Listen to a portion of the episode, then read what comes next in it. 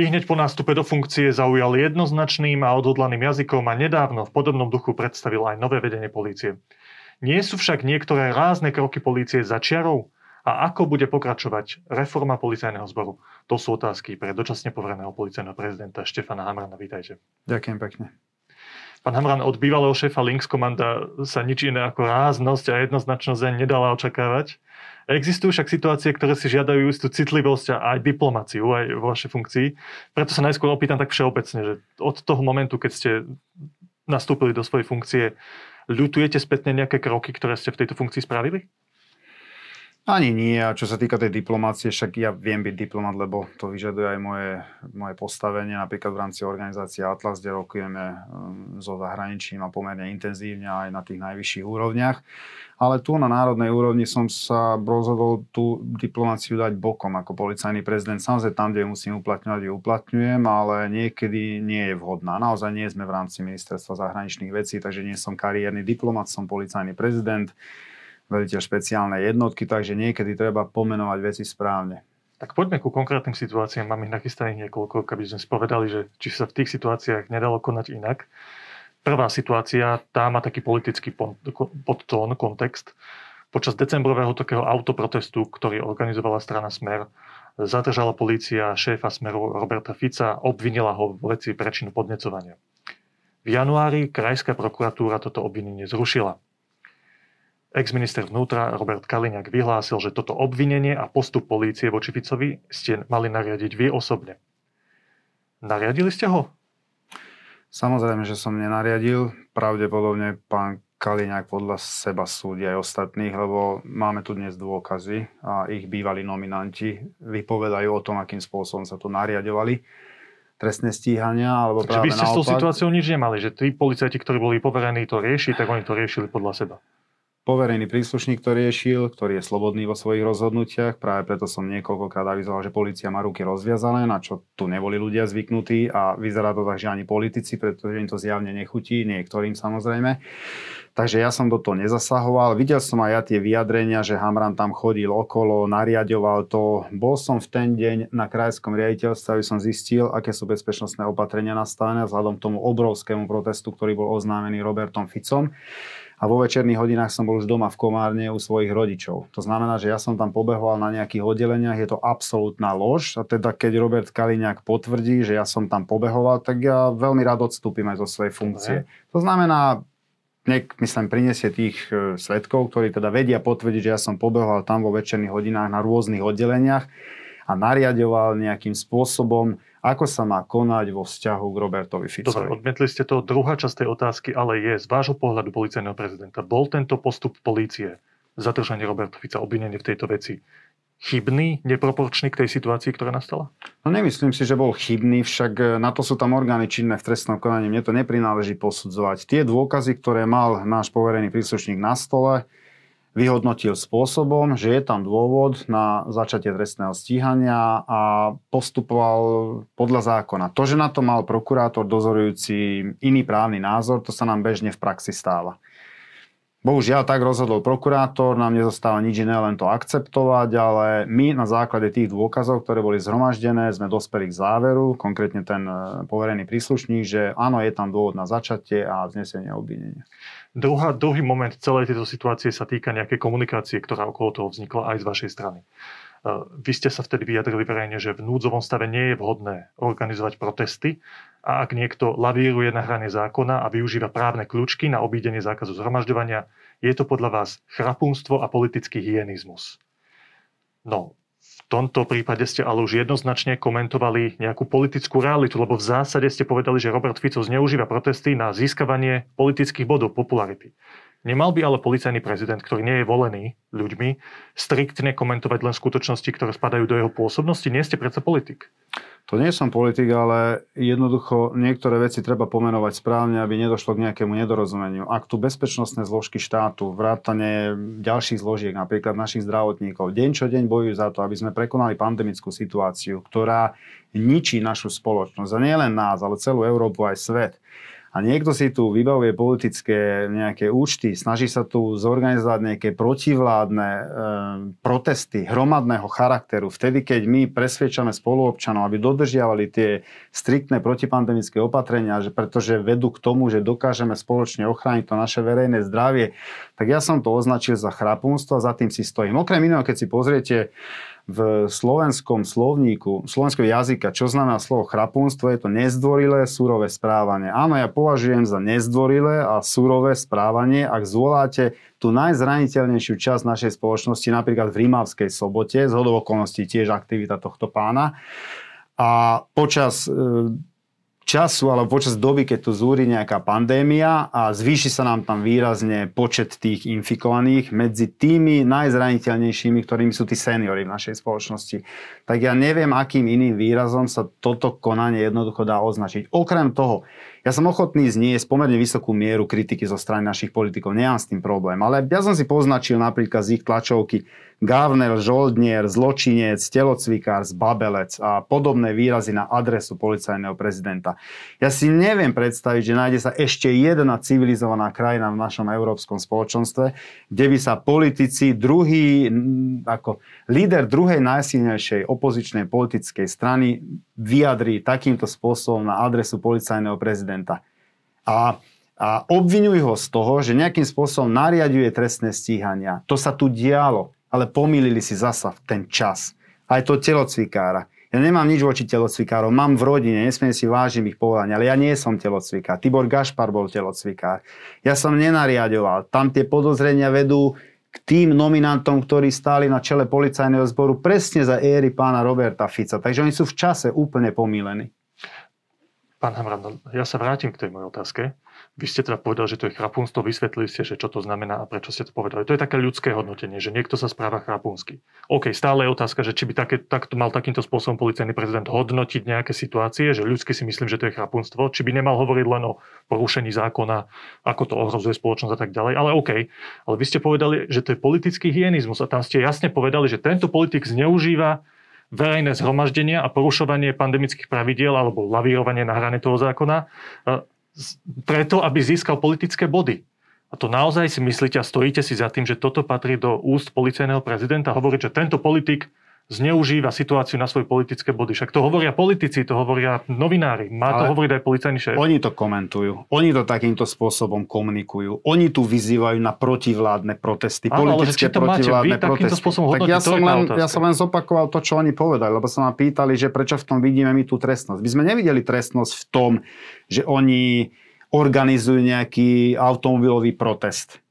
To nám neprekážalo. Ja si myslím, že tom nebol problém zo strany toho povereného príslušníka. Problém bol v tom, že on e, vyzýval na hromadné neplnenie dôležitej povinnosti.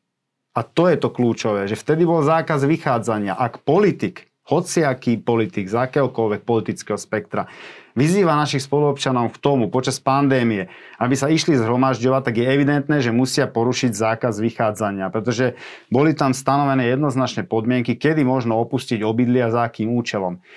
Nebolo tam napísané, že možno opustiť alebo porušiť zákaz vychádzania za účelom zúčastniť sa hromadného protestu, ktorý organizuje Robert Ale Fico. O toto nejde, to nie je moja otázka. To, to je evidentné. Policajný prezident vystúpi a povie tak, to, to, toto je nahranie zákona alebo porušenie zákona. To, čo robí tento politik, je protizákonné, proti vyhláškam, proti, proti tomu, ako sú nastavené pravidlá.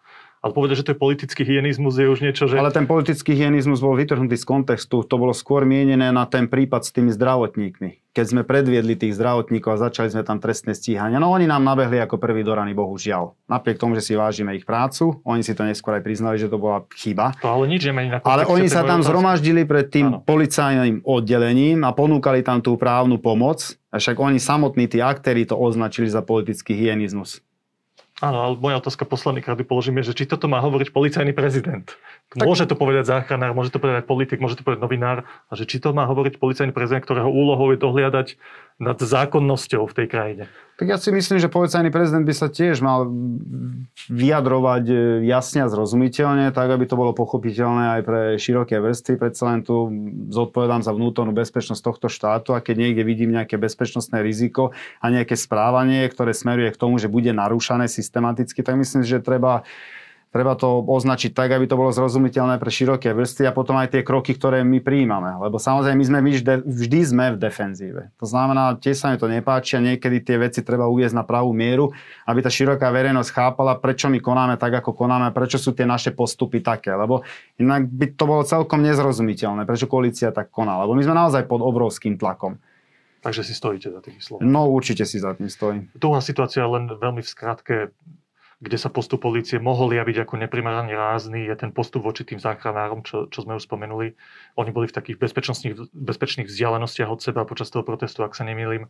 Ale aj tak policia dvoch z nich predviedla. Nedávno sme videli veľký protest pred prezidentským palácom v stredu a už som tam takýto zásah policie nezaregistroval. Zmenili ste taktiku voči takýmto zhromaždeniam protipandemickým? Alebo... Nie, nezmenili, ale tie podmienky tých protipandemických opatrení, aj tie jednotlivé opatrenia, ktoré sú zavedené, sa zmenili. Nemáme napríklad taký istý systém, ako sme mali vtedy zákaz vychádzania a tak ďalej, ale aj tam boli predvedení nejakí dvaja. To znamená, keď sú tam porušené tie protipandemické opatrenia a policia ich registruje alebo príde nejaký podnet, tak konáme identicky. Rovnako ideme v tej istej línii. To, že na niektorom zhromaždení predvedieme viac ľudí alebo tam uložíme viac priestupkov ako, ako na nejakom inom, to neznamená, že policia zmenila nejak taktiku.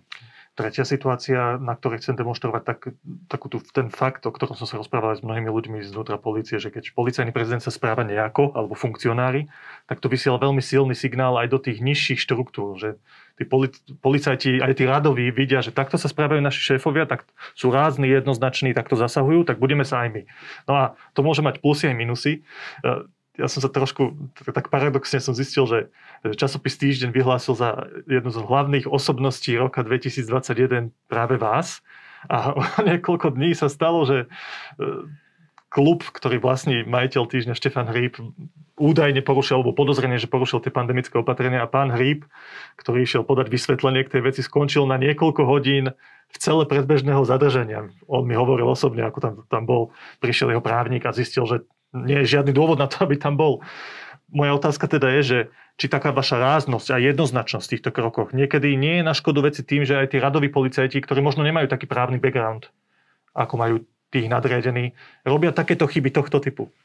No tak z okolností o tom prípade som nevedel, dodatočne som sa dozvedel, že niečo také sa stalo. Samozrejme, že bolo to veľmi zvláštne aj pre mňa, že ma vyhlásia za hlavnú osobnosť roka a týždeň na to tam eh, predvedieme pána Hríba, tak akože bohužiaľ život prináša aj také situácie, ale platí stále zásada, padni komu padni. Veď tí otázka je, že opodstatné z toho, že tam bol zadržaný niekoľko hodín. A tá moja otázka nie je, že však to by ste nenariadili. Ale tak predpokladám, že tam vykonávali potrebné procesné úkony, ktoré bolo potrebné vykonať a to zaberie nejaký ten čas a ste povinni strpieť bohužiaľ tie úkony na tej policajnej stanici a podrobiť sa tomu. No, tak ja, Takže aj za týmto zákrokom vašich podriadených si stojíte. Tak určite áno, stojím za tým. Však prečo by som nestal?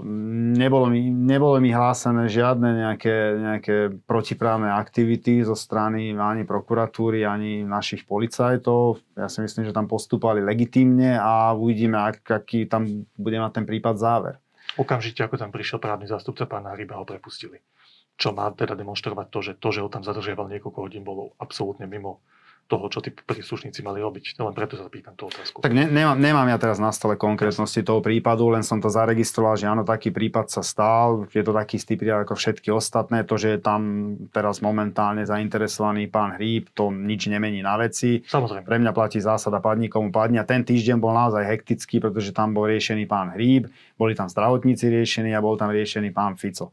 Len mne to tak troška prekáže v rámci spoločnosti. Každý si to vyberie to, čo mu vyhovuje tu riešenie pána Hríba, Robert Fico nie, nie, napríklad už o to, nespomenul. O to sa vôbec nesnažím, ja sa snažím na tých prípadoch nemyslím, ukázať teraz, nejaký všeobecný trend. Vás, nemyslím konkrétne a. vás, ale keď sa ma na to pýtajú, tak každý si z toho spravidla vyberie to svoje. Ale naozaj ten týždeň bol hektický, bol taký, že postupoval sa, myslím si, že celkom rovnako proti každému, kto z nášho pohľadu vtedy porušili tie protipandemické opatrenia. A taký je život. Podľa... Pán ale tá otázka znie takto. Aj na, zo všetkých tých konkrétností, ktoré som ja vytiahol, aby som ilustroval nejakú, nejakú všeobecnejšiu realitu, nie tie, neriešil tie konkrétne prípady, táto, že vy, ako človek, ktorý bol šéfom elitnej zásahovej jednotky, ste človek rázny, ktorý chce jasne, čisto a jednoznačne riešiť veci. Ale, a teraz tú otázku naformulujem najvšeobecnejšie po všetkých tých konkrétnostiach, ako sa len dá, ale keď takto to vnímajú aj vaši podriadení, tu jednoznačne také, je také, to nie je hanlivé slovo, že pištolníctvo. že tí, tí kouboji, ktorí chcú riešiť priamo, jasne, jednoznačne a rázne veci, že či to v niektorých situáciách nie je kontraproduktívne. Ale to je také, to je také celkom pejoratívne uvažovanie, pretože to, že niekto veliteľ špeciálnej jednotky, však tam musíte mať chladnú hlavu. Tam ste posledná línia, ktorá rieši nejaký protiteroristický zásah alebo organizovaný zločin, tam sa nedá nejak zbrklo konať alebo nejak e, koubojčin robiť. Vždy som bol proti tomu. Keď si pozriete moje staré rozhovory, tak ja som aj sa proti tomu vždy vyhradzoval, že špeciálne jednotky nemôžu postupovať ako kouboji. To jednoducho neplatí. To, že sme rázni, áno, to podpíšem. Áno, keď treba konať, tak policajný zbor bude konať. Možno je to dôsledok toho, že som tu ja, ja neviem, ale som rád, ak policia koná, však je tam dozorujúci prokurátor, ktorý sa k tomu má vyjadriť, či tam policia porušila nejaké práva konkrétne tej dotknutej osoby alebo nie. A to, že tam prišiel ten právny zástupca, tak možno skončili už tie právne úkony, ktoré potrebovali vykonať s pánom Hríbom a pustili ho. Áno. Keď v tomto kontexte, čo ste povedali, mi rovno padla do ran ďalšia situácia.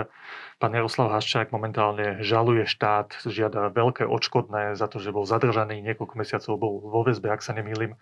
Ak sa nemýlim, tak vy ste boli šéfom toho komanda, ktoré zasahovalo v budove, kde ho aj zadržali v tom čase.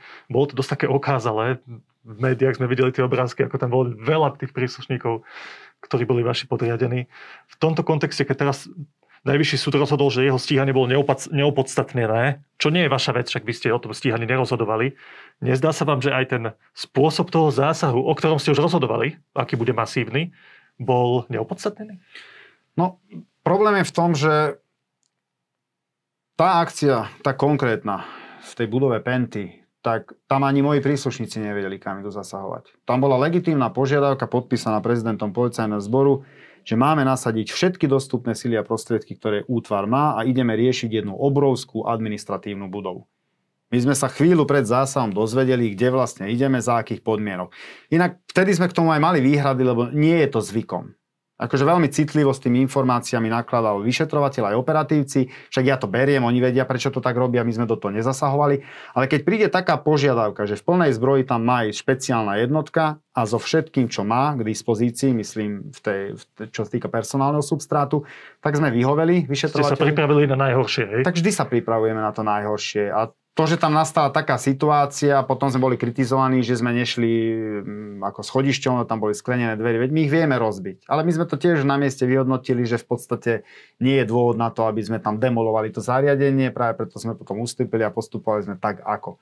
Ale ak vám príde taká požiadavka, je tam nasadený útvar osobitného určenia a je to parafované prezidentom policajného zboru, a vyšetrovateľ to predkladá odôvodne, tak my nemáme dôvod to spochybňovať. My plníme rozkazy, pokyny, príkazy.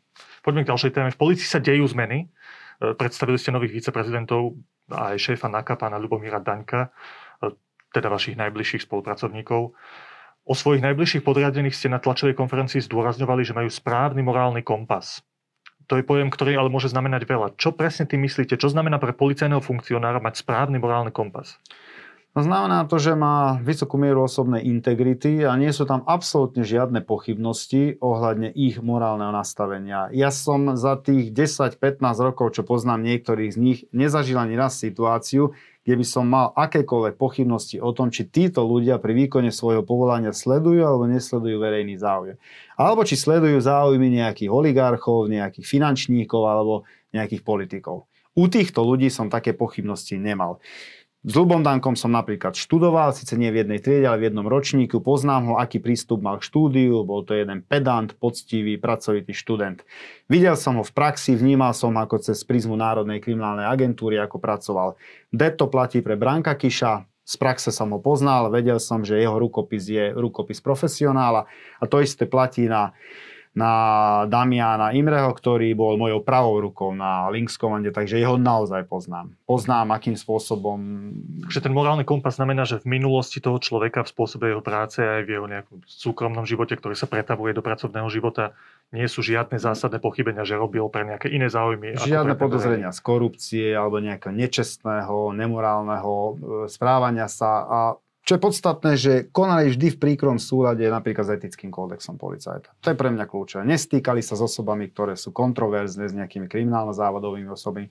O týchto ľuďoch nikdy nevznikli také také nejaké, alebo neboli mi posunuté také informácie, ktoré by u mňa nedávali záruku toho, že títo ľudia sú poctiví policajti. Že dávate za nich ruku do ohňa. Dávam za nich ruku do ohňa. Keď ste nastúpili do funkcie, tak e, vo viacerých rozhovoroch som si všimol, že keď opisujete riešenie toho aktuálneho problému policajného zboru, tak v zásade hovoríte, aj tá vojna, ktorá vznikla v úvodzovkách medzi bezpečnostnými zložkami, je preto, pretože to personálne e, obsadenie jednotlivých dôležitých pozícií v polícii je také, že tí ľudia majú medzi sebou konflikty, vojny, rôzne záujmy. Tí ľudia jednoducho nie sú jedna skupina, ktorá sa zhoduje na základnom cieli a ide za ním. Touto výmenou to demonstrujete. Že dávate tam ľudí, ktorým naozaj dôverujete, ktorí majú nejaký morálny kredit, vidíme, že na ktorú stranu vlastne toho konfliktu ste sa jasne postavili, keď sa pán Čurila stal tuším šéfom Bratislavskej NAKY. Tak tá, tento proces, teda vyčistenie policajného zboru od ľudí, ktorí nemajú správny morálny kompas, ten už skončil? Ale kdeže? Ten iba začal. Tak akože my v tom musíme pokračovať tam sú stále takí policajti na príslušných stupňoch riadenia velenia, ktorí tam nepatria. Ale ešte stále na riadiacich pozíciách. Je? No samozrejme, ešte stále na riadiacich pozíciách. Nie je ich tak veľa, lebo sme už niektorých vymenili, kľúčových. NAKA je viac menej, čo sa týka riadenia, takmer vyčistená, máme tam ešte nejaké pozostatky, ale malo by to byť v poriadku. Aj sa to ukazuje, akým spôsobom napreduje NAKA. Máme mimoriadne veľa realizácií, máme tam naozaj rozpracované veľké prípady a mňa naozaj teší, akým spôsobom tá Národná kriminálna agentúra napreduje a to isté platí aj o iných zložkách policajného To zboru. už teraz naozaj cítiť, že keď ste vo vnútri NAKY napríklad, tak tieto personálne zmeny, ktoré tam nastali po vašom nástupe, že, že to tam už cítiť, že tá inštitúcia pracuje inak? Samozrejme, že to cítiť, pretože to je staré známe pravidlo, že ten policajný zbor sa čistí z hora dole. To, že ja som to už niekoľkokrát spomenul, to, že vymením niekde na obvodnom oddelení nejaké riaditeľa obvodného, to ešte policajný zbor nebude dokonalý. Jednoducho z hora to musíme čistiť, lebo policajný prezident nemá na to kompetencia, aby tak ako za starých čas tu na papieri napísali pomaly každého riaditeľa obvodného, okresného, kto tam bude, kde politicky nominovaných tá éra je absolútne preč, tú kapitolu sme uzavreli a ja si zvolím tých svojich priamých a spolieham sa na nich, že oni v tom systéme nájdu tých ďalších. Policajný prezident sa nemôže tým zapodievať celé dni, že bude hľadať na okresných štruktúrach vhodných funkcionárov. Takže títo ľudia, ktorí ste predstavili na tej tlačovej konferencii, sa teraz pozrú na tú svoju oblasť spôsobnosti a tam si podľa svojho uváženia, morálneho kompasu a skúseností vyberú tých správnych ľudí, tak? Presne tak. Akože my aj tých funkcionárov, ktorých si vyberáme, tak si ich čekujeme z rôznych strán, aj cez ďalšie bezpečnostné zložky štátu. To znamená, snažíme sa naozaj dať šancu tým policajtom, ktorí čo som už spomínal, je mimoriadne dôležité, aby pri výkone svojho povolania sledovali ten verejný záujem. Ak každá bezpečnostná zložka bude sledovať ten verejný záujem a nie záujmy tých nepovolaných osôb, tak si myslím, že skončí aj vojna medzi bezpečnostnými zložkami. To alebo... znamená, že teraz sa budú meniť aj nejakí krajské riaditeľia, obvodní riaditeľia. Na týchto úrovniach sa ešte budú diať veľké zmeny. Určite áno. Napríklad chodím aj teraz, som bol v nejakých regiónoch a tam je aj taký dopyt, taká požiadavka zo strany tých podriadených, že už sa nevieme dočkať, aby tu došlo k tej zmene, pretože tu máme takého onakého, ktorý spolupracuje s takými a takými štruktúrami a je zrejme, že posúva informácie a zastupuje ich záujmy. My tie informácie máme z tých, regionál, z tých regiónov, myslím, takže na to samozrejme budeme reagovať a len ja som ten typ človeka, ja nerád robím nejak, nejak zbrko tie personálne zmeny. Ale samozrejme s tým aj nečakám nejak extra dlho, lebo podľa môjho názoru do pol roka si musí vedieť ten funkcionár spraviť poriadky a potom sa má začať pracovať. Lebo keď tu budeme riešiť v kuse tie personálne zmeny, tak jednoducho sa nedopracujeme k nejakému relevantnému výsledku. Ale myslím si, že sa blížime v priebehu jedného, dvoch mesiacov, sa už blížime k finále. Presne na to sa vás chcem opýtať, že ak ten prvý veľký problém, ktorý ste identifikovali po nástupe do funkcie, teda dosadenie správnych ľudí na správne miesta, teda personálny problém, aby tam boli čestní ľudia a zároveň profesionáli, keď sa ten týmito krokmi vyrieši, stabilizuje, čo je ten ďalší krok policajného zboru k jeho zvýšeniu jeho efektivity, zlepšeniu jeho práce? Čo je ten najväčší problém po tom personálnom probléme, podľa vášho názoru? Tak najväčší problém má momentálne policajný zbor s podstavmi, ale je to dlhodobý problém a teraz sa ukazuje, že to, že tu neboli robené nejaké systémové roky, 5-10 rokov dozadu, tak dnes nás to jednoducho dobieha. Dnes byť policajtom nie je až také atraktívne, ako bolo možno 20 rokov dozadu. Máme zle nastavený vzdelávací systém, už sme to riešili aj s pánom ministrom. Pán minister v podstate dal pokyn na to, aby sa tam začali robiť seriózne zmeny pretože náš školský systém vyprodukuje, myslím, na základnom policajnom vzdelaní nejakých 700 policajtov ročne, ale keď nám ročne štandardne odchádza 1200, 300, 400, 500 policajtov, tak je zrejme, že každý rok e, generujeme nejaký deficit. Ten deficit musíme zastaviť, lebo máme celkom slušný počet záujemcov, ale ten náš systém nedokáže absorbovať, pretože našim školstvom nedokážu prejsť. Takže teraz to ideme nastavať. Celkom veľké a zásadné zmeny nás čakajú tento kalendárny rok. Pravdepodobne nová platovka, akože na tom som tiež ako lípol celkom, aby sme sa tomu začali venovať, aby bola zrozumiteľná, aby stabilizovala ten policajný zbor a aby bola celkom motivačná. Nielen pre tých, ktorí sú v systéme, ale aj pre tých, ktorí možno sa chcú stať súčasťou nášho policajného zboru. Takže tých zmien, samozrejme materiálno-technické vybavenie, to je pre mňa alfa omega, možno aj preto, že pochádzam zo špeciálnej jednotky a tam to je kľúčové, akú máte techniku. Takže chceme prezbrojovať, chceme meniť automobilový park, chceme siahnuť po nových uniformách, špeciálnej technike. Takže máme to veľmi slušne, myslím si, že roz, rozpracované. Intenzívne komunikujem aj s generálnym riaditeľom sekcie ekonomiky, aby sme si stanovili priority Chystáme sa napríklad konečne e, spustiť a dobudovať ten bazén na Akadémii policajného zboru, ten plavecký, ktorý policajnému zboru roky, roky chýba, nikto s tým nič nerobil. Takže je veľa, veľa projektov. Na to by sme potrebovali podľa mňa samostatnú reláciu. V každom prípade vám veľmi pekne ďakujem za to, že ste dnes sem prišli a ponúkli vaše pohľady. Všetko dobré. Ďakujem pekne za pozvanie. Podobne prajem všetko dobré.